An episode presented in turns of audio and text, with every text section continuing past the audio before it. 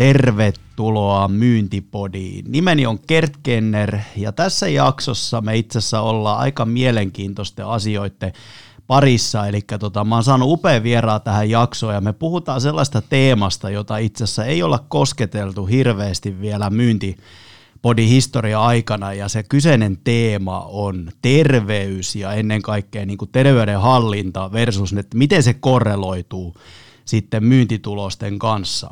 Ja kuka mulla nyt on jaksossa vieraana, niin mä voisin sanoa, että itse Mr. Terveydenhallinta Joni Jaakkola, tervetuloa tähän jaksoon. Kiitos, kiva, että sain kutsun tänne.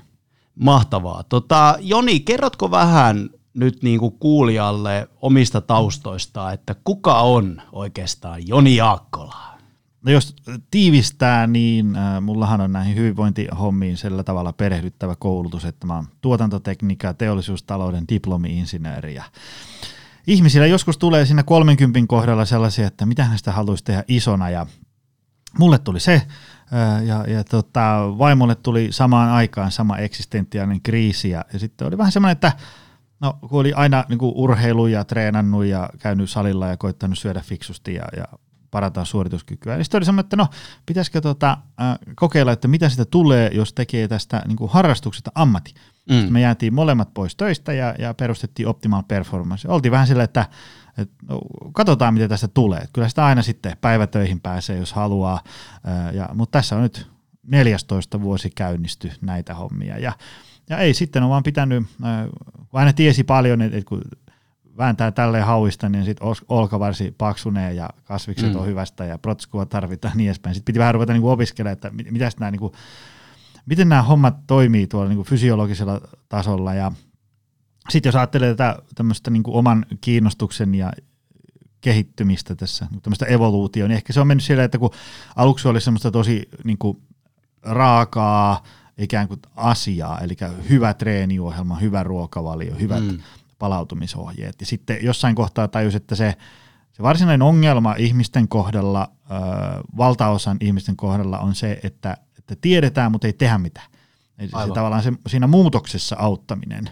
Ja siihen on nyt sitten keskittynyt tässä nämä kuluneet viimeisimmät vuodet. Ja mua ehkä parhaiten kuvaa tämmöinen hyvinvointialan moniottelija, että on tullut paljon puuhattua kaikenlaista, mutta nyt tässä mä jossain kohtaa tajusin, että mulla on 128 rautaa tulessa, että tämä ei vaan onnistu, niin sitten oli pakko alkaa siivoilemaan ja nyt on jäänyt jäljelle, että meillä on Helsingissä Pasilassa on Optimal Performance Center, tämmöinen kuntosali- ja valmennuskeskus, ja sitten käyn minä itse ja vaimo tällä meidän yhteisellä Optimal Performance-yrityksellä käydään niin kuin luennoimassa yrityksistä, niin kuin Helsingistä Kittilään välisellä sektorilla ja sitten tehdään verkkovalmennuksen edespäin. Sali, verkkovalmennukset, työhyvinvointiluennot. Siinä oikeastaan ne, mitä me tehdään. Joo, ja sitten mitä jutskattiin sun kanssa, että mistä mä itse asiassa ekan kerran muistan, että sut huomasi, oli toi Väkevä elämä-kirja. Oliko se itse asiassa 2017, kun se julkaisi? Se oli jotain semmoisia, kun se putkahti pihalle. Joo, sit mä aloin katsoa, että kaveri heittää somessa melkein päivittäin, että kyykkyjä ja ruokavalioon. Ja siitä mä niinku tavallaan ekan kerran mä niinku sain tavallaan kosketuspinnan silloin aikanaan äijää, että se tuli aika lailla sen kirjaan ja sitten sen somen kautta. Joo, että kyllä tässä on tullut, oikeastaan me aloitettiin meidän firma 2010, siis sehän oli sitä aikaa, kun ei ollut esimerkiksi jotain applikaatioita puhelimessa, niin kuin sen verran kauan on tässä väännetty, tietysti niin kuin Facebook ja Instagram on ollut ne kanavat, mistä on aloitettu, kun ollaan menty niin ihan puhtaasti kuluttajasektorille, mutta nyt kun tässä on tullut entistä enemmän yrityspuolen hommat tähän mukaan, niin sitten ollaan menty linkkariin ja Twitteriin ja niin edespäin. Että aika lailla päivittäin tulee jotain messuttua hyvinvoinnista. No niin, ihan hyvä. Ja oikeastaan se, minkä takia mä niin kuin henkilökohtaisesti koen, että tämä on tosi tärkeä aihe ja tämä on itselle tosi niin kuin myös oleellinen niin kuin aihealue, niin mähän käytännössä noin, olisiko semmoinen 5-6 vuotta sitten, niin kuin vähän havahduin siihen, että en ole ihan parhaimmassa niin kuin kondiksessa. Ja sitten niin kuin lähdin tekemään muutosta tietysti. Mulla ei itse asiassa ollut koskaan niin kuin semmoista tilannetta, että mulla olisi niin kuin välttämättä mikään hirveä tarve olla niin kuin laihtuu, vaan enemmän se, että kiinnittää terveyden niin kuin ylipäätään hallintaa huomiota, koska tästäkin mä haluan kohta vähän jutskata, että mikä sun mielipide on, että kuinka paljon lopulta niin kuin huippumyyntitulokset näin niin kuin myyjäarjessa niin resonoi vaikka nyt oikeasti se omaan terveyden tilaa ja hallinnan kanssa. Ja kyllähän nyt jokainen jo tietää, että totta kai niillä on yhtymäpinta, mutta mielellään kuulisi sun näkemyksiä. Mutta sitten mä rupesin liikkuu, mä rupesin syömään terveellisesti ja itse asiassa täytyy jopa sanoa, että joku ehkä ammattilainen voisi sanoa, että aika hurjaa, mutta mä en nyt siinä mielessä katsonut ja tarkkailla mun painoa, mutta mä sanoisin, että noin reilussa puolessa vuodessa, niin kyllä mä sain, multa lähti joku 20 kiloa, ja se oli tavallaan niin kuin ihan vaan sen seurausta, että mä otin osaksi arkea sitä, ja nyt kun miettii esimerkiksi sitä aikaa, silloin aikanaan, mitä oli, niin se tuntuu todella vieraalta. Et tietyllä lailla nyt jo huomaa, että jos niinku alkaa niinku yrittää syömään vaikka kokonaista pizzaa, niin tulee jo niinku puolessa välissä huono olo.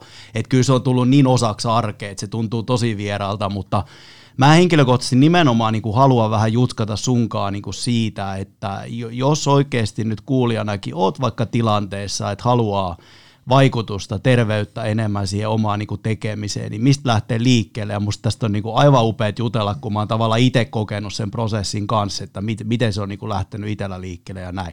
Mutta Joni, eka kyssäri, onko terveydellä ylipäätään myyntituloksilla, mitä sanoisit, resonoiko ne keskenään? Sä paljon puhut tästä teemasta ylipäätänsä. No onhan sillä. Sillä tavalla mä haluan olla tämmöiselle niin kuin tieteelle ja tutkimuksille, tämmöiselle niin kuin raakarehelliselle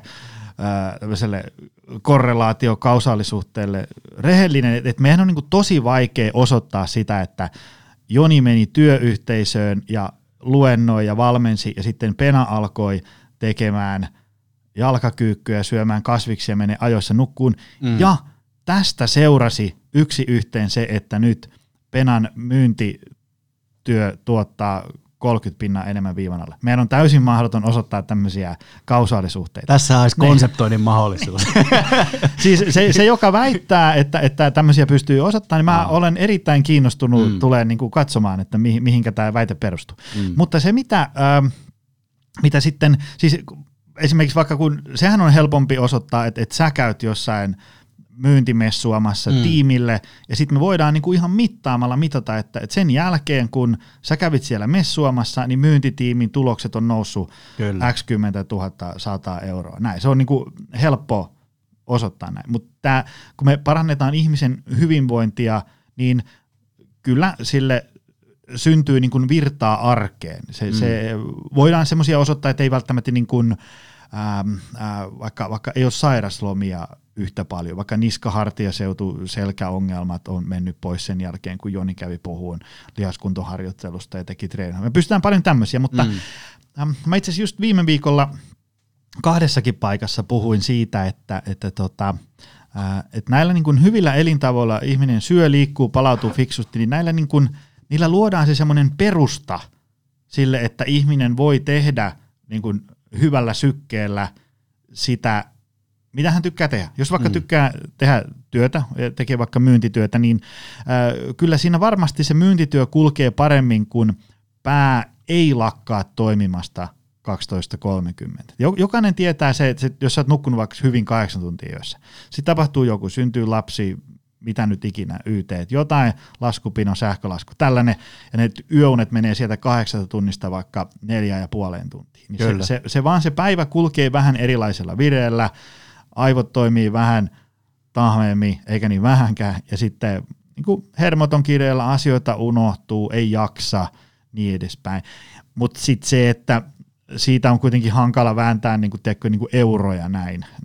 Se on aina, mutta niin, ehkä mä kun mä käyn yrityksissä puhumassa, niin mä yleensä aina korostan sitä, että mä en ole siellä pelkästään niin kuin parantamassa työhyvinvointia, vaan mä oon parantamassa siellä hyvinvointia, koska usein siellä saattaa olla silleen, että siellä yleisöllä on vähän sellainen kaiku, että okei, nyt on soitettu hyvinvointikonsulentti Lempäälästä tänne messuamaan, jotta A, mä en saikuttaisi niin paljon, ja B, mä tuottaisin viivaalle vähän enemmän.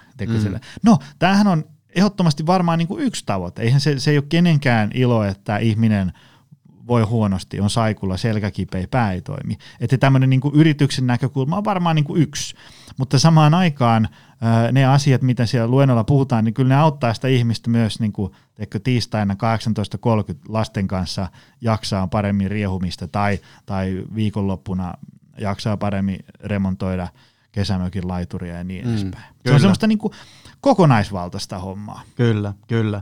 Ja ehkä just se, jos mä niinku mietin ja peilaan niinku omaa nyt historiaa ja kun teki, ehkä niinku jälkikäteen todettuna, kun näkee sen raju kontrasti, että tuossa eilenkin kävin aamukympin juoksemassa, niin mulla ehkä se kipinä tietysti, täytyy jopa sanoa, että kun mä tänne tulin, niin pikkusen niin kuin herkistyy just siinä, että se lähti ehkä just, kun on kaksi ihanaa lasta ja haluaa oikeasti, että niillä on isä pidempään. Sitten se lähti ehkä siitä, että mä niin kuin jotenkin vaan huomasin erityisesti niin kuin korona-aikaa, kun tapahtui se, että tosi paljon vapautui aikaa, kun oli tottunut siihen, että soha autolla joka suuntaan. Sitten mä mietin, että mihin mä sen ajan käytän. Ja sitten tiedätkö, vanhana kunnon niin kuin kurialaisena myyntikaverina, niin mä niin kuin päädyin siihen, että joo, tavoitteet on tärkeitä, mutta oikeastaan enemmän mä niin kuin näin, että mä niin kuin asensin itselleen ne tavoitteet tiedätkö, toiminnallisiksi, eli niin kuin arkeen joka päivä jotain liikunnallista. Sitten lähti vähän katsoa, mitä syö, niin sitä kautta se niin kuin tuli. Ja voinko mä hyvin, vaikuttaako se nyt tuloksiin, vaikuttaa.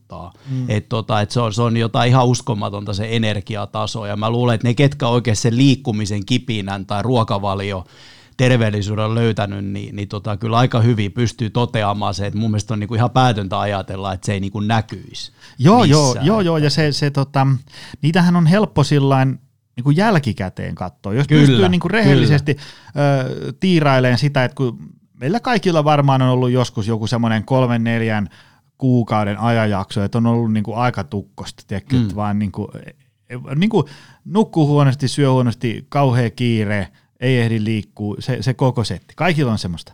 Niin jos pystyy sitten, kun jälleen on hyvässä vireessä, niin kattoon taaksepäin sitä ajanjaksoa ja tutkiskeleen, että vaikka minkälaisia päätöksiä tuli tehtyä tai miten vaikka puhu työkavereille tai paljonko sai aikaa. Helpostihan on semmoinen, tähän törmää, kun juttelee ihmisten kanssa, jotka on vaikka työuupunut, ja sitten ne pääsee takaisin vireeseen, ja kun ne niin kuin analysoi niitä viimeisiä kuukausia ennen sitä viimeistä romahdusta, niin moni sanoi, että oli niin kuin hirveä semmoinen tekemisen meininki, että Juko Liste nyt painetaan ja kyllä muuten syntyy. Niin. Mutta sitten kun katsoo niin kuin jälkeenpäin, on silleen, että ei helkkari, että miten tyhmiä, että mitä mun päässä liikkuu, että mä päätin tehdä noin. Tai sit voi katsoa, että 4 kuukautta painettiin päämärkänä hommia, mutta että mitä saatiin valmiiksi, niin se voi olla yllättävän vähän. Mutta siinä kohtaa, kun sitä kaislaa on aika pahasti potkurissa, niin sä et itse oikein sitä ehkä hahmota. Näin se on. Mulla tulee tietysti mieleen se klassinen läppä, jota itse asiassa tiedän, että Arnold Schwarzenegger käyttää paljon niin kuin muutenkin, mutta kun se oli aikanaan, nyt ollaan itse asiassa aika lähellä NordicTaz Business Forumia, niin se oli aikanaan vuosia sitten puhumassa keynotea, niin se niin kuin totesi oikeasti, että optimaalinen nukkuma-aika yöllä on 4 tuntia, ja sitten joku kyseenalaisti sen siinä jossain QE:ssa, ja että mitä oikeasti, jos se 4 tuntia ei niinku riitä, niin Schwarzenegger sanoi siihen, että sleep faster. Nämä tavallaan klassiset, ja osittain ehkä tämä myös tuo, että sun pitää itse ainakin niin tiedätkö, tutkailla ja aistia vähän sitä omaa kehoa ja palautumista niin kuin myös. Et mä en tiedä, mitä mieltä sä ylipäätään oot näistä, että Elon Musk herää 4 yöllä ja sitten se tekee tätä ja sitten aletaan niin kuin kopioimaan sitä tietynlaista niin kuin viikko- tai jopa arkipäivärytmiä. Että. No, näissä on usein sellaista, että mähän ei nyt sit oikeasti tiedetä, miten Elon Muskilla ja Arnold Schwarzeneggerillä menee. Kyllä. Ja koska jos jotain on tässä vuosien saatossa oppinut, niin se, että kun valmennushuoneen ovi menee kiinni ja ihmisen ei tarvi olla se superiskääiskä tai se Instagram-tähti tai se työporukan niin kuin se ilopilleri, ovi menee kiinni ja sitten voi kertoa, miten oikeasti menee. Niin se tarina on usein aika erilainen kuin se, mitä se joku somefiidi antaa ymmärtää. Eli kaikki tällaiset Elon Muskit ja Arnold Schwarzenegger sankaritarinat vähän kannattaa ottaa suolan kanssa, koska ei ne niillä on varmaan jonkinlainen intressi antaa jonkinlaista tiettyä kuvaa itsestään. Ja sitten toisaalta kyllähän meillä on tällaisia ihmisiä, joilla on joku tällainen perinnöllinen tai muu poikkeama, että he selviää tosi vähän sillä yöunilla. 4 alkaa varmaan olla jo aika harvinainen, mutta 4 tuntia. Mutta se niinku tavallaan, että kyllähän niinku stressiä ja kuormitusta niinku, ihmiset kestää eri tavalla.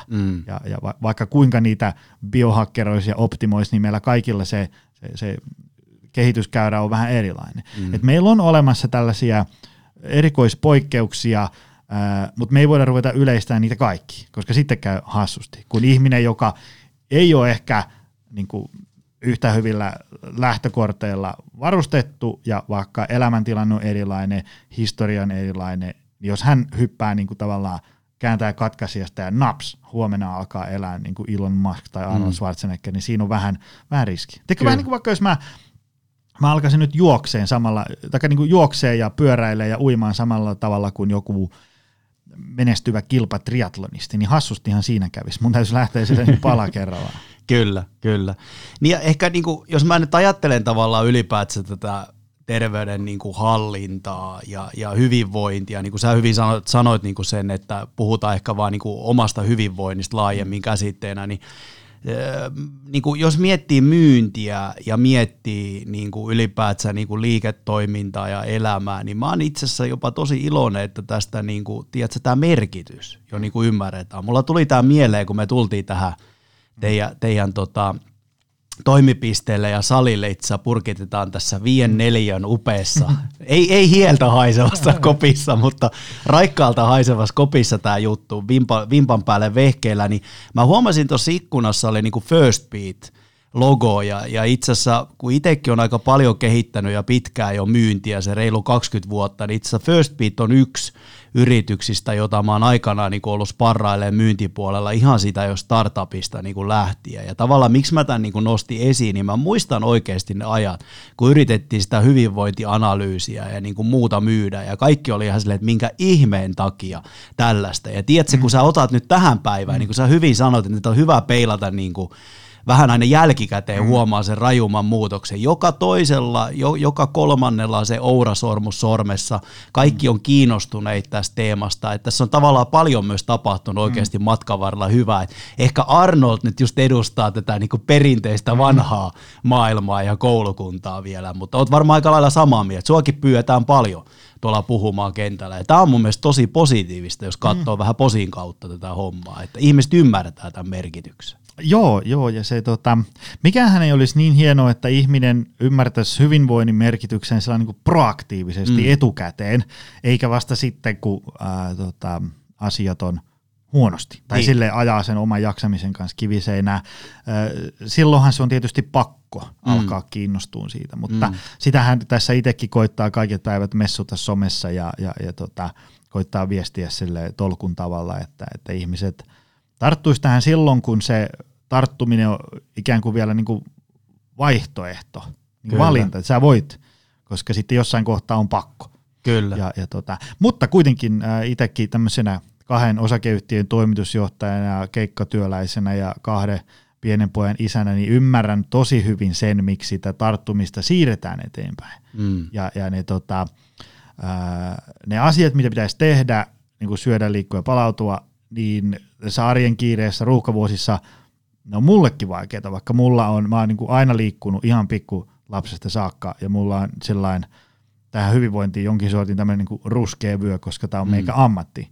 Ja tämä on mullekin joskus vaikeaa, niin kyllä sen ymmärtää, että ihminen, jolla on elämässä paljon muutakin mietittävää kuin jalkakyykky ja parsakaali, niin ymmärrän sen, että ne ei ole välttämättä siellä arjen prioriteettilistalla niin kuin siellä top 3 aina. Et se on, en tietystikään suosittele sitä, että elintavat laitetaan niin kuin ihan sivuun, mutta mä ymmärrän hyvin, miksi niin voi käydä. Mutta sitten ehkä nyt kun kuuntelee sua, niin mua niin kuin kiinnostaa tosi paljon tavallaan juurisyyt ylipäätänsä. Ja jos mä nyt niin kuin mietin, niin säkin itse asiassa mainitsit vähän, että tuli, että niin kuin burnoutista ollaan kevyesti puhuttu. Ollaan puhuttu just ehkä korona tavallaan tuomasta kriisistä.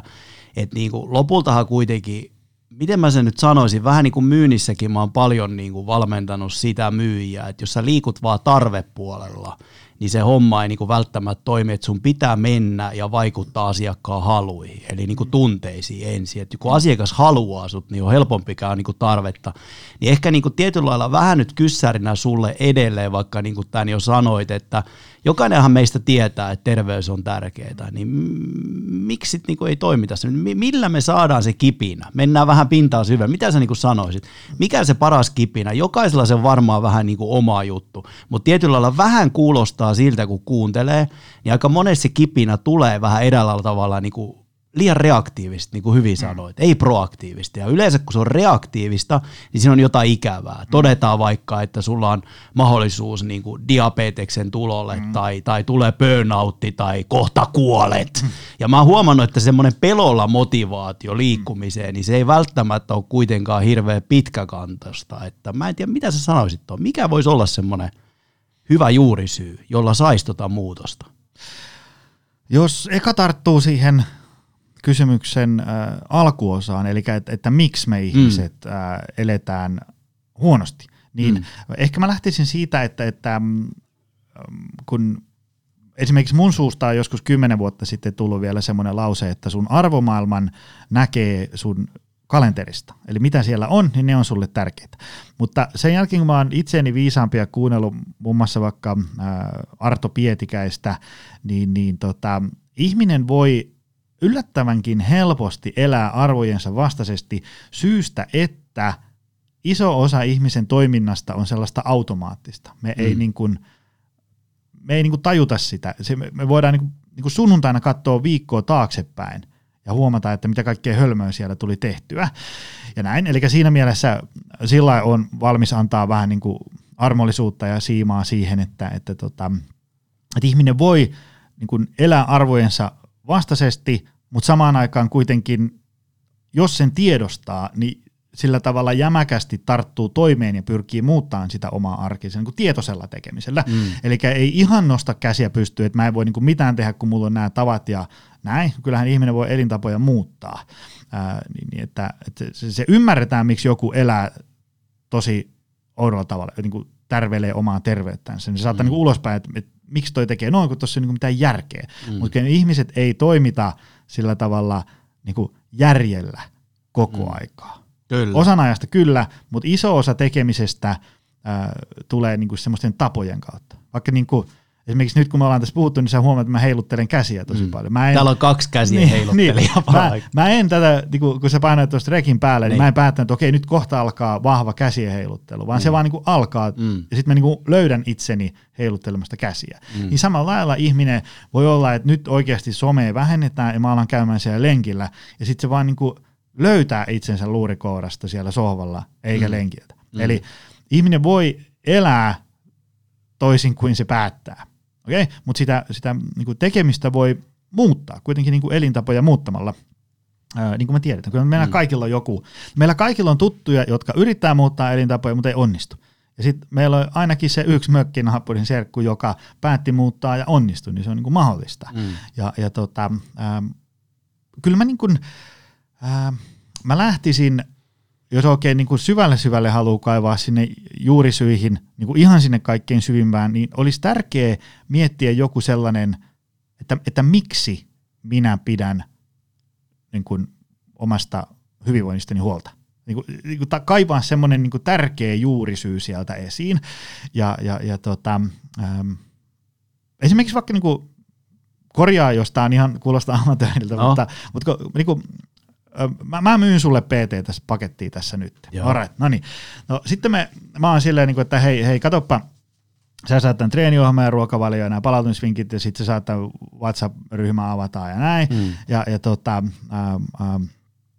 tää on niinku 400 € kuussa. Sit sä oot että ai saakeli, kun on kallista. Ei kyllä pysty tähän. No sit mä saatan kysyä, että alright, mä ymmärrän, että 400 € kuussa on paljon rahaa. Mutta jos mietitään, että mitä hyötyä tästä paketista voi sulle olla. No sit sun kipeä selkä on kunnossa, se ei ole enää kipeä, sun myyntityö kulkee paremmin, sä jaksat illalla puuhata vaimon ja lasten kanssa enemmän, ja sitten sä jaksat rakentaa sen kesämökin kuntoon ja golfia pelata, ja näin sitten me käydään tehkö 18 sulle tärkeitä asiaa lävitte. Ja sitten mä kysyn, että nyt nämä 18 asiaa, jotka on sulle tärkeitä, niin suhteessa näihin, onko se 400 euroa kuussa paljon? Ja sitten sä oot, että no itse asiassa ei, että panas homma käyntiin. Eli tavallaan täytyisi ymmärtää joku sellainen, että mitä hyötyä siitä mulle on, mitä jotain mulle tärkeää mä saavutan sitten, kun asiat on hyvin. Nyt ollaan niin kuin aika lailla ytimessä, koska se, mitä sä hyvin nyt kuvailit, on just se, että mikä on lopulta tuote- ja arvonmyynnin välinen ero. Et sekin niin kuin jälkimmäinen, niin oikeasti mun täytyy sanoa, että yleisesti ottaen vielä viestinnällisesti osata aika vähän yrityksessä myydä sitä arvoa. Eli just paukutetaan sitä, että nyt mulla on tällainen konsepti, tuppa tänne salille riehumaan 3-4 kertaa päivässä, hinta on tämä, kun pitäisi nimenomaan kosketella niitä niin kuin tunnetasoja, oikeasti aitoja hyötyjä. Ja sitten mun mielestä toi oli upea tämmöinen kysymys sulta, että tuntuuko tämä hinta suhteessa näin hyötyjä ja arvoa nyt enää niin pahalta, koska tietyllä lailla tämä on nimenomaan se tapa, miten se pitäisi esittää myynnissä. Mä en tiedä, myyt sä näin muuten sun palveluita? Kyllä, hyvä. Mä tälleen myyn. Kyllä mä itse, kun mä oon 2 osakeyhtiön toimari, niin mulle tulee paljon sellaisia, että osta, maileja, puheluita, näin, niin hirvittävän harvassa kuvataan jotenkin niin kuin selkeästi, että mitä hyötyä siitä mulle on. Kyllä. Siinä on ne ominaisuudet ja hinta. Ja sitten joku ehkä ilmainen 2 viikon. Siinä on niin kuin paljon tämmöistä hyvää riskien poistamista ja vähän semmoista suomalaista insinöörimyyntiä. Että kato mitä kaikkea hienoa mä oon tähän rakentanut. Mutta kun pitäisi kertoa, että niinku, okei, tämä on niinku kiva, että sä kerrot nämä, mutta mitä hyötyä tästä on mulle. Ja että joku niinku sanoisi, että tässä on nämä ominaisuudet, kun sä teet näitä, niin sulle tulee 50 uutta jäsentä kuukaudessa.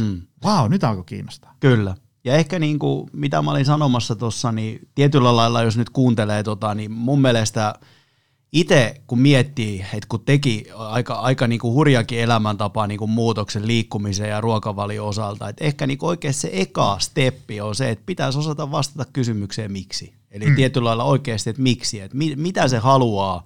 Että mitä ne tavoitteet niin kuin on, ja nämähän voi olla hyvinkin vaikka niin kuin arvomaailmallisia, ei se tarvitse olla, että mun pitää saada 30% myyntiä lisää verrattuna edelliseen tilikauteen, mutta niin kuin, että miksi se liikkuminen on tärkeää, eikö näin? Siitähän niin kuin monesti kaikki lähtee liikkeelle. Joo, ja ne pitäisi jotenkin käydä sille itsensä kanssa, niin kuin ajan kanssa läpi, että sä niin kuin oikeasti pystyt niin kuin fiilisteleen ja kelaileen, että mitä se niin kuin oikeasti tarkoittaa, että kun mä jaksan, mulla on virtaa vaikka niinku 17.00 jälkeenkin. Sitten mä voin pelata golfia, sitten mä jaksan mennä lasten kanssa heittelen korista, sitten mä oon huomattavasti mukavampi puoliso vaimolle. Niinku tämmöisiä tärkeitä asioita.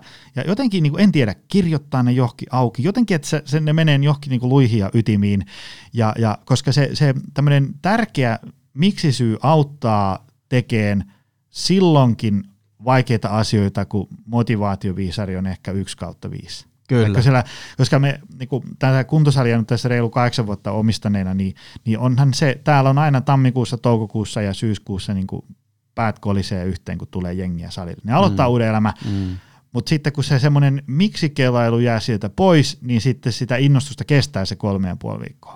Ja sitten jos se olisi jotenkin kirkkaana mielessä, niin sitten siinä kohtaa, kun 17 kertaa jälleen kerran tekee mieli heittää hanskatiskiin, niin pystyisikin muistaa, että jukoliste, että nyt on niinku tämmöinen niinku kohtalon hetki, että aina mä oon heittänyt hanskat tiskiin, en ole tehnyt mitään, mutta nyt näistä syistä johtuen, mä haluan näitä, niin mä jatkankin asioita eteenpäin. Ja sitten se auttaa ehkä tekemään vaikeita päätöksiä silloin, kun on niin kun oikeasti vaikeita päätöksiä. Niin kun, mitä sitten voisi ottaa esimerkiksi? Vaikka joku semmoinen, että monellahan se isoin ongelma on se aika. Ei ole aikaa. Kiire.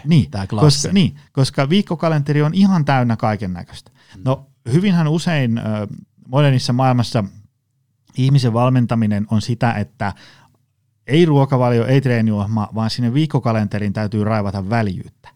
Ja jos on vähän semmoista taipumusta, että sanoo niin kuin joka asiaan kyllä, niin sittenhän se kalenteri ei sieltä koskaan tyhjene. Niin sitten kun sulla on Vaikka mulla on joku, että mä tiedän, että mä tarvin 4 tuntia liikunnalla viikossa. No nyt sitten on tulemassa joku, ehdotetaan, että lähdekö johonkin kivaan symppikseen hommaan, vaikka tänne johonkin, mitä mä sanoisin, Rovaniemelle, puhun tämmöiseen tilaisuuteen, mutta valitettavasti me voidaan maksaa tästä mitään. Mutta tämä on tämmöinen, otetaan joku tämmöinen kinkkinen, tämä on niin kuin lukiolaisille tämmöinen motivointipuhe yrittäjyyteen. Heti tulee, että ai vitsi, että jos mä johonkin meidän puhuu, niin tonne mä haluan mennä. Mm. Sitten mä niin kuin automaattisesti sanon, että jes, sinne mennään. Mutta sitten pysähtyy muistaa, että hei, mulla on 11 ihmistä täällä töissä, jolle mä oon luvannut, että mä hoidan myyntiä ja markkinointia aktiivisesti, jotta heidän perheet saa joku leipää pöytään. No nyt jos mä vedän tämmöisen 2 päivän visiitin tonne kaikkinensa, niin tämä myyntityö sakkaa. Ja sitten tärkeiden ihmisten, mä petän lupauksen, minkä mä oon antanut niille. Ja on ollut paljon keikkahommia, niin en ollut kotona niin paljon kuin haluaisin. Niin sitten tavallaan mä petän lupauksen vaimolle ja lapsille. Ja sitten kun mä oon luvannut, että myös talous hoituu, niin sitten mä oon tekemättä joitain semmoisia asioita, mitkä pitää talouden kunnossa. Niin peilaten näihin on helpompi sanoa ei semmoiselle symppikselle hommalle, koska tajuu, että se on niin kuin hieno ja tärkeä, mutta samaan aikaan on toisia hienoja tärkeitä, jotka mä oon luvannut jo etukäteen. Niin sit mä pystyn sanoa sinne, että hei, kiitos kutsusta, haluaisin tulla, mutta valitettavasti nyt elämäntilanne on semmoinen, että en pääse, mutta mulla on yksi kaveri, semmoinen pena siellä, joka vetää teillä ihan varmaan hyvät setit, että et soita sille, se tulee, se asuu siellä nurkilla. Kyllä. Että pystyy tekemään niin vaikeita päätöksiä silloin, kun niiden tekeminen on vähän niin kuin vaikeaa. Nämä voi olla jotain semmoisia, että nämä voi olla monesti vaikka keskusteluja, tiedätkö, käy töissä bossin kanssa, että hei, tiedätkö, tämä mun duuni roiskuu nyt niin kuin mun vapaa-ajalle niin paljon, että mä en pääse ikinä näistä työasioista eroon. Että nyt meidän täytyy tehdä tähän jonkinlainen muutos, että jotain vastuuta pitää jakaa. Tai sitten kotona kumppanin kanssa, että hei, tiedätkö, mun täytyisi päästä vähän liikkumaan. Että voit se heittää lapset tarhaa tiistaina ja torstaina ja lenkittää koirat, niin mä ehdin käymään uimassa. Jotain tämmöisiä. Mutta tiedätkö, kun sua kuuntelee, niin toi on ihan uskomaton tietyllä lailla niinku yhtymäpinta just niinku huippumyyntiin ja huippumyyjää. Et se, mitä sä nyt tuossa hyvin sanoit, niin mä oon aina valmentanut myös itse, että johda oikeasti myyjiä ylipäätään myyjillekin, että johda itseesi numero 1 kalenterin kautta. Tähän tuli jo niinku esiin. Toinen, mitä mä huomaan esimerkiksi huippumyynnissä, niin ehkä yksi asia erityisesti huippumyyjä erottaa niinku tämmöistä keskinkertaisesta, ja se on oikeasti taito sanoa ei. Että niinku tavallaan, että sä oot aika, niinku, sulla on aika fokusoitunut se oma tekeminen, koska jos sä meet myyntimaailmaan, niin fakta on vaan se, että niitä myyntimahdollisuuksia on tuolla ihan ympärinsä joka puolella, mutta sulla on aika rajallinen ja sun pitää jatkuvasti tavallaan peilata sitä kautta, ja sinne tulee myös se, että sun pitää osata oikeasti sanoa niinku asioille niinku ei. Ja sitten kolmas on ehkä se, mitä mä kuuntelen selkeästi, niin kuin sullakin vähän sivulausessa pälähti, että 4 tuntia. Sanoit sä 4 tuntia viikossa niinku liikuntaa, että niinku selkeä kurinalainen tekeminen, siis niinku selkeät toiminnalliset tavoitteet, josta oikeasti tavalla tai toisella pidetään niinku kiinni. Että tossa niinku aika hyvin oli ehkä niputettu. Joo, kyllä se, mä aina välillä saan sellaisilta vakiseuraajilta kritiikkiä siitä, että mä puhun niinku tavoitteista ja suunnitelmista. Niin edespäin, koska ne luo hyvinvoinnista semmoisen, että hyvinvointi menee suorittamiseksi. No, kyllä meikällä sillain tämmöinen hyvinvointikoutsin ensimmäinen pääprinsiippi on se, että ei luoda ongelmia sinne, missä niitä ei ole. Alright? Eli jos sulla on joku keino pitää itsestäsi hyvää huolta niin, että siinä ei aseteta tavoitteita, ei tehdä suunnitelmia eikä näin, että sä menet go with the flow, taiteilijan sielu painaa on varassa. Niin sitten ehdottomasti, anna mennä sillä, ei ole pakko vaihtaa. Mutta kuten niin monella on paljon ideoita ja innostusta ja aikomista, mutta sitten tosi vähän sitä konkreettista tekemistä, niin silloin ehdottomasti kannattaa asettaa jokinlainen sellainen selkeä tavoite. Ja tätä samaa messua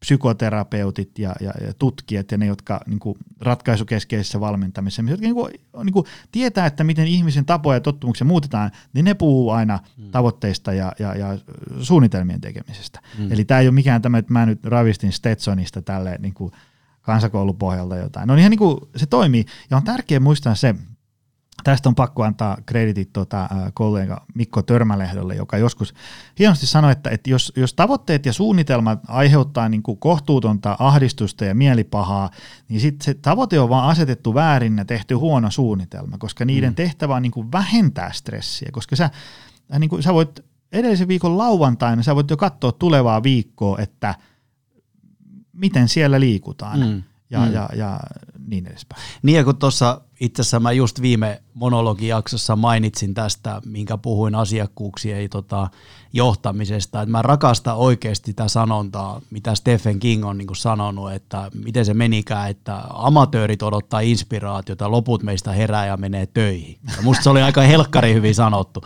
Siis tietty se kurinalaisuus, että kun sä oot niin itses kanssa päättänyt niin jotain, otetaan nyt esimerkki vaikka niin myyntipodikin, että kun sä oot päättänyt, että 2 viikon sisään tulee 1 podi, niin jos nyt tosi rehellisiä, että onko se kivaa aina vaikka sunnuntai-aamuna oman työn ohestaan tehdä? Ei, mutta sitten kun sen tekee, niin oikeasti sitä nauttii taas tosi paljon. Ehkä tietyllä lailla se kurialaisuuden vieminen niin kuin kaikkeen, että sulla on ne selkeät tavoitteet. Ja mun on pakko muuten kysyä vähän niin kuin ammattilaismielessä, että tämä klassinen, mä en nyt muista mikä se oli, mutta mä muistan aikanaan se puhututti mua, kun mä lähdin niin kuin liikkumaan, että 21-90 sääntö. Ja mä niin kuin jotenkin ymmärsin sen näin, ja mä en tiedä kenestä tämä on niin kuin aikanaan lähtenyt, mutta joka tapauksessa, että 21 päivää sulla kestää, että sä hampaat hirvessä yrität saada sitä muutosta. Mulla se oikeasti oli se, että mä rupesin niin kuin juokseen. Ja mä tein sellaisen päätöksen, että mä juoksen vähintään 3 kertaa viikossa, ihan milloin tahansa. Juoksen niin pitkään, että niin kuin oikeasti pystyy. Mä huomasin aika äkkiä sen, että totta kai koko ajan oma stamina niin kuin parani ja jossain vaiheessa ei mennyt kuin muutamia kuukausia, niin oikeasti alkoi niin kuin 1-2-10 tulla ihan aamupalaksi niin kuin siinä juoksemisessa. Mutta mä päätin, että mä rupean juokseen. Ja se ajatushan tuossa mallilla on se, että 3 viikkoa menee, että sä vedät hampaat irvessä ja sit alkaa helpottaa ja 90 päivää menee, että sit tulee niin kuin tapa. Eli toisin sanoen sitä tulee niinku rutiinia. Mun täytyy kyllä sanoa nyt jälkikäteen, niin kuin sä hyvin sanot jälkikäteen, että on hyvä aina ja helppo peilata, niin nyt se on sellainen tapa, että mä en pysty elämään ilman enää sitä. Ja loppupeleissä kyse on kuitenkin sitten, jos me mennään siihen, niin oikeasti vaikka kuinka ahdistaisi, niin niistä tavoitteista, sitä kuitenkin niistä toiminnallisista tavoitteista ja sitä kalenterista, että se muutos tulee. En tiedä, näin se on. Varmaan aika lailla komppasin sun sanomisia, tuleeko tuohon mitä sillä niin lisättävä. Ehkä niihin, ehkä se on semmoinen vähän semmoinen virhekäsitys, että vain silloin, kun on innostusta ja inspiraatiota, on niin kuin sellainen, että vau, nyt mennään treenaamaan. Jos vain silloin treenaa, niin kyllä niin kuin vuositasolla aika paljon jää sitten treenejä väliin. Mutta ehkä se on, kun hyväksyy sen, että se on normaalia, että aina ei kiinnosta ja että itsessä ei ole mitään vikaa, vaikka ei huvita yhtään. Et niin kuin hyväksyy sen, että me ihmiset nyt ollaan tämmöisiä. Välillä kiinnostaa enemmän, välillä vähemmän, mutta samaan aikaan, että kyllä silti asioita voi tehdä. Ja ehkä siinä on semmoinen, että ei ala liikaa analysoimaan sitä, vaan niin kuin tekee sellaisen päätöksen, että ensi viikolla käydään vaikka kävelemässä tai hölkällä tai salilla, maanantai, keskiviikko, perjantai 17.30. Tai joku, mä vien lapset treeneihin ja käyn itse lenkillä samaan aikaan. Tämmöisiä niin päättää ne jo etukäteen. Ja sitten kun se hetki alkaa lähestyä, niin sitten voi ikään kuin vaan toteuttaa sitä suunnitelmaa, eikä ala nyt niin liikaa siinä kohtaa sitten miettimään syntyjä syviä. Se on tietysti eri asia, jos sä oot nukkunut 3 tuntia, niin sitten vetää joku maksimaalinen väkivetotreeni, niin se ei välttämättä niin kuin järkeä saa käyttää. Mutta sitten, jos olosuhteet on kunnossa ja se on nyt vaan tämmöinen niin kuin motivaatiokysymys, niin ehkä siinä auttaa se, että hyväksyy sen, että ei kellään ole aina motivaatio. Niin ja tiedätkö, kun mä peilaan niin kuin omaa sitä arkea, kun mä aloin aikanaan niin kuin liikkua ja vähän katsoa, mitä niin kuin suuhun laittaa, niin itse asiassa mun täytyy rehellisyyden nimissä sanoa, että mä en niin kuin reilu puolen vuoden aikana käynyt kertaakaan vaalla. Koska mä niin kuin jotenkin niin kuin huomasin, että tai mä niinku itse kun aika kuitenkin tavallaan semmoinen tulosorientoitunut on, niin jos mä olisin alkanut käymään niinku orjallisesti vaalla, niin se olisi tuonut mulle stressiä, että mä enemmän halusin sen arjen kautta oikeasti löytää sen liikunnan niinku iloon käytännössä ja ruokailukin, että se niinku alkoi heti mulla niinku näkymään joidenkin viikkojen jälkeen, mä nautin sitä suunnattomasti, niin mun mielestä se oli oikeasti ihan toissijaista, että mitä se vaaka niinku näyttää, ja sitä huomaa paljon, että ehkä se tietynlainen armollisuus tossa, että... Joo, se on varmaan just siitä kiinni, että mikä kullekin sopii. Että joillekin esimerkiksi vaikka, joille niin kuin erilaiset mittalaitteet sopii, ne on niin kuin silleen avoimen mielenkiinnolla mukana, niitä kiinnostaa numerot, niin sitten joku vaaka, InBody, kehon koostumuslaite, First Beat, Oura, askelmitta. Niin, ne motivoi. Niin, motivoi. Kyllä. Jotkut on silleen, että ehkä jos mittalaitteisiin pystyy suhtautumaan sillä tavalla, että tämä on nyt vaan laite, joka kertoo mittaushetkellä, miten tämä mitattava asia on, eikä mitään sen ihmeellisempää. Eli se, että jos se vaan lukema tai kehonkoostumus, niin ei se kerro mitään sun ihmisarvosta tai siitä, että kuinka hyvä iskä, äiskä tai työntekijä saat. Se vaan kertoo niin kuin kehon koostumuksen ja painon. Ja sitten jos niihin pystyy suhtautumaan sillä tavalla, että okei, mä oon tehnyt näitä asioita, nyt vaan lukemani näin, jos se menee vaikka toivottuun suuntaan, niin sitten on, että okei, tämä mitä mä tein, tämä toimii, jatketaan samalla. Tai sitten jos vaan lukema ei helattanut toivottuun suuntaan, niin sitten voi olla, että okei, tämä mitä mä tein, niin tämä ei nyt selkeästi toimi, että mitä tästä pitää muuttaa. Että jos se joillekin, jos nyt vähän sallitaan tämmöinen stereotyyppinen keskustelu, niin joillekin semmoisille numeronikkareille ja insinööreille se ehkä toimii. Itse asiassa nyt kun sanot noin, niin siis sehän on ehdottomasti noin, että nimenomaan se, että mikä sua niinku motivoi ja ehkä osittain myös niinku paljon nähneenä erilaisia näitä painonhallintaohjelmia, realitysarjoja, että sitten tiedätkö, kun tuleekin joku viikko takapakkia, että 1-2 paino ei laskekaan, niin sitten niinku taantuma ja ennen kaikkea mennään niinku ihan horrokseen, että sitten ei tapahdu mitään, että niinku masennutaan siitä. Et mä luulen, että se kannattaa vähän itse katsoa, että oikeasti mikä toimii. Käänteisesti mä tiedän oikeasti tyyppejä, jotka tosi paljon seuraa niin kuin datan kautta sitä kehittymistä ja nauttii sitä niin kuin suunnattomasti, mutta tavallaan just se, että ei tee niin kuin liian ehkä puskemista siitä itselleen, vaan niin kuin ilon kautta. Eli joo, ja sitten ihan, jos ei tykkää tämmöistä numeroista, niin sittenhän voi aina keskittyä johonkin, niin kuin asettaa tämmöisiä niin kuin tekemistavoitteita, eli keskity siihen, että syöt joka päivä aamupalan ja kävelet vaikka 8000 askelta päivässä. Eli niin kuin heitä ne vaat ja ourat ja muut tämmöiset mäkeä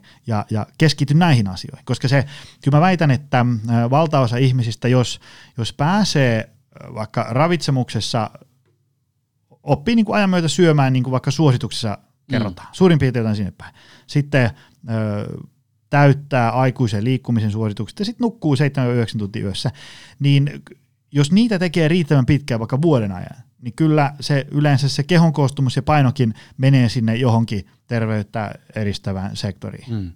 Miten muuten, mä tiedän, että sä et tykkää tästä kysymyksestä, koska tähän ja jokainen nyt ymmärtää, että tää on hyvin paljon yksilöistä kiinni, mutta mitkä, niin jos sä nyt oikeasti sanot, että sun pitäisi huippumyyjälle sanoa, että mikä on nyt niin kuin viikkotasolla semmoinen niin kuin hyvä ruoka, valio ja rytmi plus hyvä liikkumisen rytmi ja sit sä kerrotkin jo vähän tuosta nukkumisesta, että 7-8 tuntia, sekin on niin kuin jo todettiin vähän yksilöistä, Arnoldille riittää vähemmän, niin miten se niin kuin tietyllä lailla, että mitä se niin kuin minimissään voisi olla, että niin kuin kuulijakin nyt tietyllä lailla, niin no ylipäätänsä niin, että liikkuminen viikkotasolla, huippumyyjällä, paljon pitäisi olla askeleita, juoksua, näin. Minkälainen hyvä ruokavaliorytmi on? Miten monta kertaa pitäisi päivässä syödä, lähestulkoon mitä?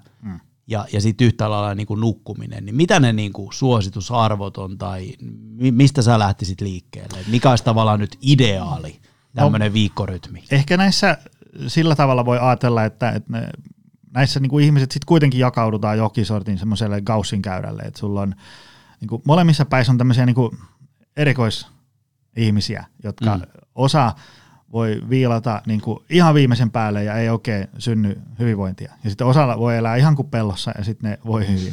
Ja sitten lopuille sitten niin kuin suositukset toimii tosi hyvin. Kyllä ne suositukset niin kuin toimii valtaosalle ihmisiä niin kuin todella hyvin, koska ei niin kuin ravitsemus, liikunta ja palautumissuosituksia, niin eihän niitä ihmisten kiusaksi keksitä, vaan ne on niin kuin aika ison tutkimustyön ja arjen kenttäkokeiden niin kuin lopputulema. Mm. Ja esimerkiksi vaikka liikkumisen suositukset, niin mitä päivitetään, niin ei ne ihan hirveästi muutu, koska sitä tutkimusdataa on aika paljon kuitenkin, ja se niin kuin tiedetään kohtalaisen hyvin, miten homo sapiens nisäkäs toimii.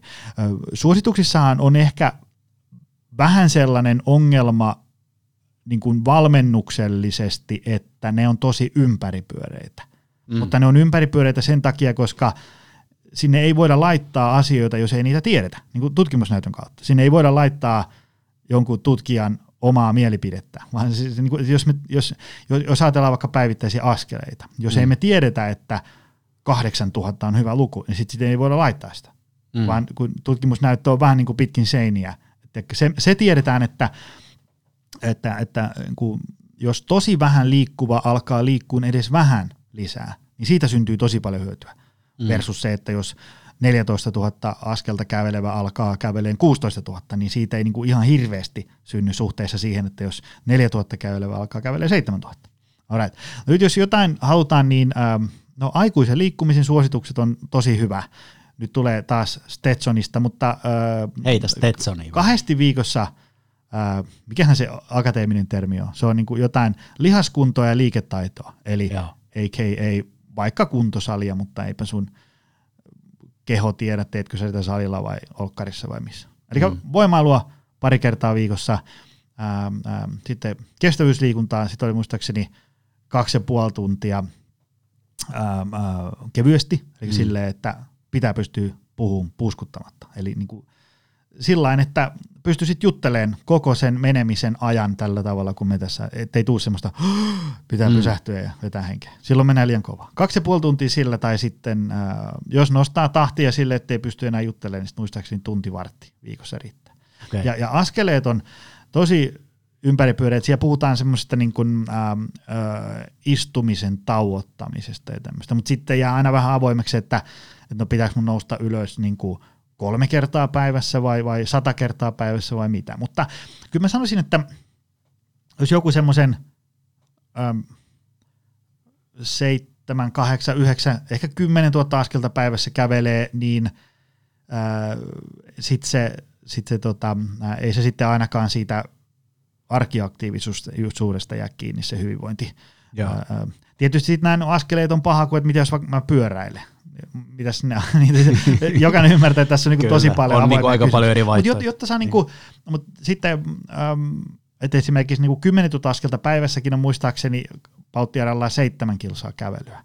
Että se ei niinku, jos sä oot tiedä kotitoimistolla, vedät niinku sohvan ja veskin ja keittiön välistä Bermudan kolmioon, niin se ei kyllä siinä tule, että täytyy käydä kävelyä. Mutta kyllä 10 000 tulee, niinku jollain tarjoilijalla tulee 13 000 askelta työvuoroaikana, että ei se niinku mikään mahdoton ole. Se liikunnasta. Miten ruokavalio? Ruokavalio, kasviksia, hedelmiä, marjoja, niin kuin tyyliin niin paljon kuin napa vetää, jos sallitaan tämmöinen. Niitä on tosi vaikea syödä niin kuin liikaa. Ja välillä, mä en ole koskaan törmännyt ihmiseen, jonka hyvinvoinnin pullonkaula on se, että se syö liikaa mandariineja. Esimerkiksi, tai mustikoita. Mulla on varmaan jollain, että jossain tämmöinen on, mutta niin kuin aika harvoin törmännyt. Mutta niin kuin hedelmiä, kasviksia, marjoja paljon. Lautasmalli, hirvittävän hyvä. Siitä nyt vähän kulkee erilaisia versioita, mutta helppo muistisääntö on 1,5 lautasta kasviksia. Aina. Sitä voi itse asiassa vetää niin kuin lounaalla, päivällisellä, aamupalalla, iltapalalla. 1,5 lautasta kasviksia, 1/4 proteiinia, 1/4 hiilihydraattia. Vähän jotain lurauttaa oliiviöljyä siihen salaatin päälle tai heittää pähkinöitä kylkeen. Se on siinä. Ateriarytmi, vaan itseäni viisaampia, haastatellut paljon, 4–5 fiksua ateriaa pitkin päivää ripoteltu. Hirvittävän mediaseksitön, tylsää, niin. Aamupala, lounas, välipala, päivällinen, iltapala. Niin kato, mä niinku itse asiassa mulla on pakko paljastaa oma arki. Mä sykin kuin sveitsiläinen kello varsinkin tuon ruokavalio osalta. Et kuuntelepa tätä, että onko tässä tavallaan mitään järkeä, mutta aamupala. Niin 2 keitettyä kananmunaa ja ruisleipää, ja välillä otan puuroa, välillä ei, vähän riippuu, että onko mitään niinku hässäkkä ja niinku kiire. No sitten lounaan mä syön yleensä siinä 11–12 paikkeilla lähestulkoon aina joku salaatti. Sitten on välipala-aika, yleensä joku rahka, joku banaani 3 maissa ja sitten 5 on tavallaan niin kuin pääruoka. Ja mä itse asiassa mä oon huomannut sen, kun ajan kanssa niin kuin aika vähän syön itse asiassa punaista lihaa, että mä rakastan kalaa ja kanaa, niin se on niin kuin vähän terveellisempi ehkä se pääruoki. Ja sitten iltapalaa mä yleensä vedän aina melkein 8 illalla, mä käyn aika aikaisin nukkumaan 9 paikkeilla niin kuin yleensä, koska herään niin kuin aikaisin, niin aina rahka ja sitten 1 niin kuin ruisleipä ja that's it. Et sillä mä oikeasti sykin tuolla ja totta kai välillä käydään, tämäkin on mun mielestä myös sellainen, mä en tiedä mitä meitä saat, niin kyllä mäkin niin kuin oikeasti 1-2 kertaa välillä salli itselle, että voi vetää niin kuin pizzaa viikkotasolla tai jotain rajumpaakin, koko ajan niin kuin tulee jotain ravintolassa käydää ja näin, niin mun mielestä sekin on tietyllä lailla vähän hölmöyttä, että ei voi niinku välillä sallia itselle jotain paheita, kunhan se tietty syke sulla vaan säilyy. Et mä oon aika lailla kyllä niinku monta vuotta mennyt ihan niinku tällä. Mä en tiedä, kuulostaako tämä nyt terveelliseltä. Joo, mutta, kuulostaa. Joo. Se tietysti kulutus vaihtelee aika paljon, että mä en tiedä kuinka usein sä käyt heittää aamukympi ja niin edes. No mulla on semmoinen vähän niin kuin liikkumisen puolella, että mähän lähestulkoon kävelen, kun meillä on rakas koira Roope melkein päivittäin, mutta sitten mä pyrin 1-2 kertaa juokseen sillain niin kuin 5 kilsan lenkkiä viikossa ja sitten 1 lenkin tekee niin kuin vaikka viikonloppuna vähän pidemmän, että se voi olla siinä 7 ja 10 välillä, mutta mun täytyy sanoa, että voimaharjoittelu on mun heikkous, että se vaatisi ehkä enemmän nyt niin kuin habaa, että se on multa jäänyt, mutta toi on niinku aika lailla se syke, millä mä oon porskuttanut nyt kaikki. Joo, ei, se kuulostaa hyvältä ja ennen kaikkeahan siinä niinku tuloksethan ratkaisee sit lopulta. Niin, ja voinko sitten, mä hyvin? Niin, ja sitten niinku ennen kaikkea niinku pitkäjänteiset tulokset. Kyllä meidän aikuiset nyt 8 viikkoa istutaan vaikka seipään nokassa, kun niin päätetään, että voidaan elää tosi semmoisella kestämättömälläkin tavalla jokuisia viikkoja. Mutta sitten kun sitä systeemiä pyörittää niinku ympäri vuoden, niin onko virtaa, pysyykö paikat kunnossa, kulkeeko juoksu, maistuuko ruoka, tuleeko uni, niin kyllä ne sitten kertoo, että kuinka hyvin se toimii. Ja sitten jos me mietitään sitä nukkumista, niin valtaosalla aikuisistaan se unen tarve on 7-9 tuntia yössä. Useinhan sitten kuulee, että mä pärjään ja mä selviän vähemmälläkin. Kyllä, on olemassa ihmisiä, jotka niinku operoi tosi hyvin vähemmälläkin kuin 7, mutta niitä on aika vähän. Ja sitten me aikuiset ihmiset voidaan niinku runtata meneen, varsinkin kun me juodaan 3 pannoa kahvia päivässä, niin hirvittävän vähälläkin yöunella, aika pitkäänkin. Mutta sitten, jos se univaje on niin kuin kroonista, niin sittenhän on aina riskikoholla, että alkaa tulee jotain terveysvaivoja siitä. Että ehkä jos me niin kuin puhutaan hyvinvoinnista, niin kyllä mä sitten yleensä koitan tuoda esiin niitä asioita, millä ihminen voi hyvin, eikä asioita, millä ihminen selviää tai pärjää, koska niissä on aina vähän semmoinen, että sitten ollaan niin kuin aina niin kuin riski on vähän koholla siihen, että kuinka sitten terveydelle käy. Ja nämä, mitä me nyt tässä kerrottiin, niin kun mä itse käyn työyhteisössä vetää vaikka semmoisia 3 tunnin työpajoja, missä käydään nämä kaikki läpi, niin se on ihan ymmärrettävää, että siellä niin kuin monella ruuhkavuosityypilläkin väri häviää naamasta, kun se kuuntelee näitä, että eihän mulla jää mitään elämää jäljellä, jos mä alan tuolla elää. Mutta niin kuin sanoin, ei suosituksia ihmisten kiusaksi keksitä, vaan ne on keksitty tai niin kuin luotu kohtalaisen vakaan näytön pohjalta, että kun tämmöisiä asioita homo sapiens nisäkäs tekee, niin se todennäköisyys, että se voi hyvin, on niin kuin aika hyvä. Ja ehkä siinä on se, että me ollaan menty sen verran kieroon siitä sellaisesta hyvinvointia tukevasta arjesta, että hyvinvointia tukevaa jaksamista tukevat asiat kuulostaa niin kuin ihan pähkähullulta, koska niin moni elää sillä tavalla, että se ei nyt välttämättä kauheasti tue sitten hyvinvointia. Että se semmoinen niin kuin hyvinvointia tukeva elämä kuulostaa niin kuin ihan joltain niin kuin kilpaurheilijan elämältä, kun ei se sitä ole. Niin, ja tämä on itse asiassa, kun kuuntelin itteensä, niin mä pystyn niin hyvin menemään taas ajassa taaksepäin, että jos niin kuin 10 vuotta sitten Kert Kenner olisi kuunnellut jonkun valmentajan tämmöisiä höpötyksiä päivärytmeistä ja muuta, ja ajatellut, että no joo.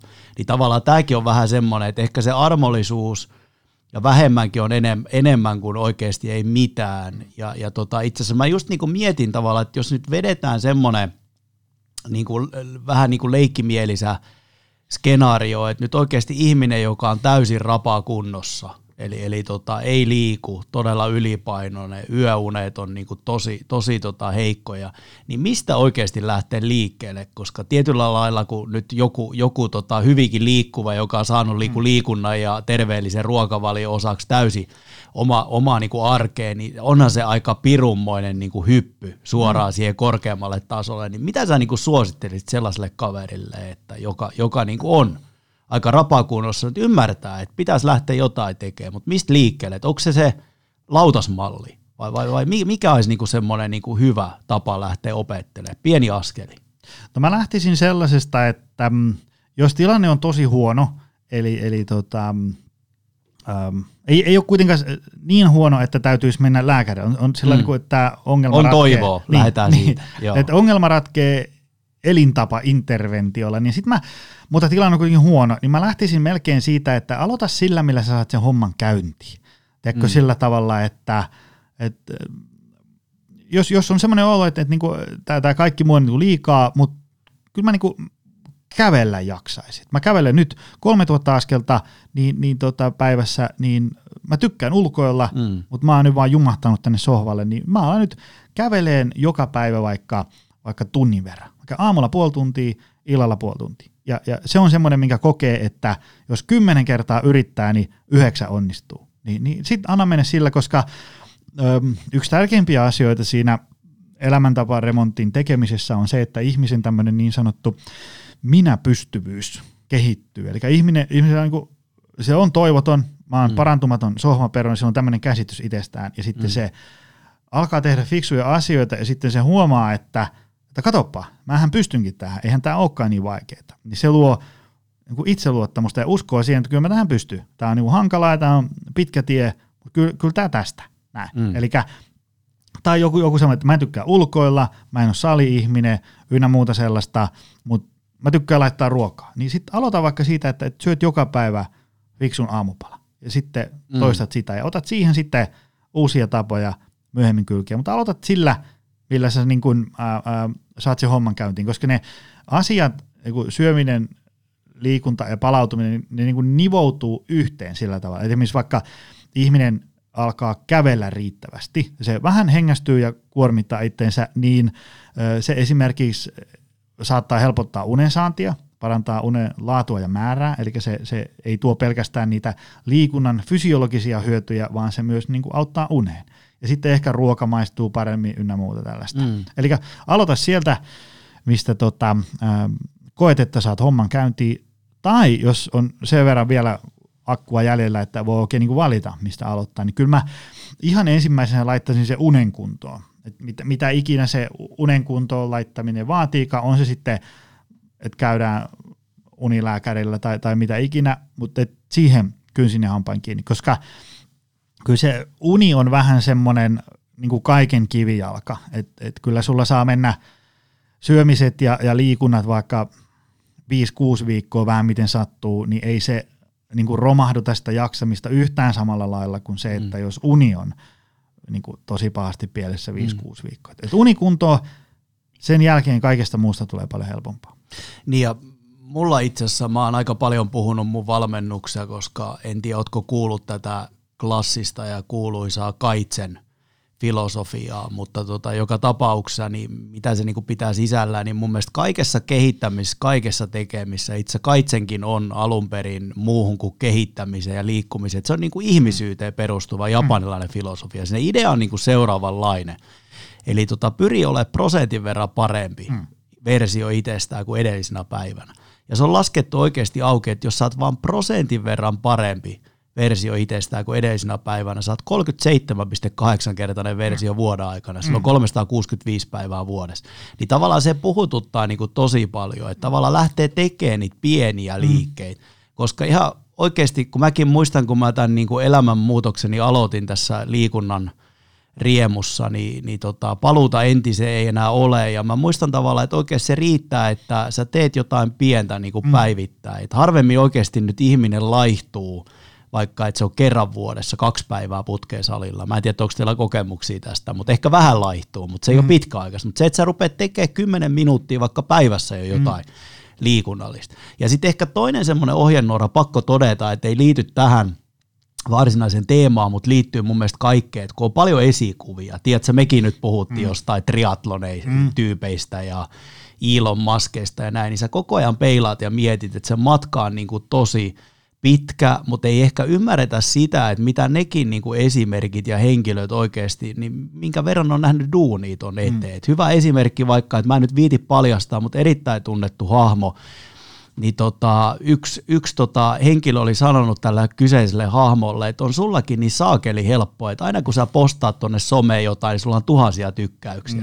Se henkilö oli sanonut tälle kyseiselle kaverille, että ota itsestään kuvaa, päivittää ja postaa sen vaikka Instagramiin saatteen kerran 5 vuoden ajan, niin tuu juttele sitten sen jälkeen niin lisää. Tavallaan niin nähdään se lopputulema, eikä nähdä sitä duunia. Ja mun mielestä tietyllä lailla tämä koko somemaailma ja hössötys myös vähän siihen on, ja se koko ajan karkaa se tavoite niin pidemmäksi sulle itselleen. Mun mielestä tämä on niin aika lailla, mitä mä niin sanoisin tähän niin loppuun, että niin nimenomaan omien kokemusten kautta, kun se elämänmuutoksen on saanut, aikaisiksi ja paluuta entisen ei ole. Et mä en vaan yksinkertaisesti osaisi enää elää sillä vanhalla tavalla. Se tuntuu tosi kaukaiselta. En tiedä, onko sulla jotain kiteytyksiä tähän vielä?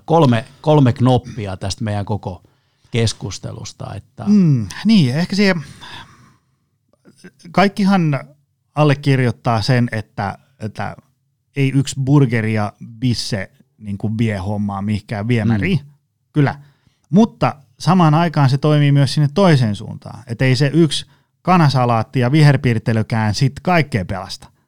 Se sun pitää niinku, yksi asia sinne tai tänne ei vie asiaa hyvään eikä huonoon suuntaan katastrofaalisesti, vaan niitä joita asiat menee pieleen tai hyvin, niitä pitää tehdä niitä fiksuja tai hyviä asioita niinku pitkään. Et se on kuitenkin sitten semmoista pitkäjänteistä tekemistä.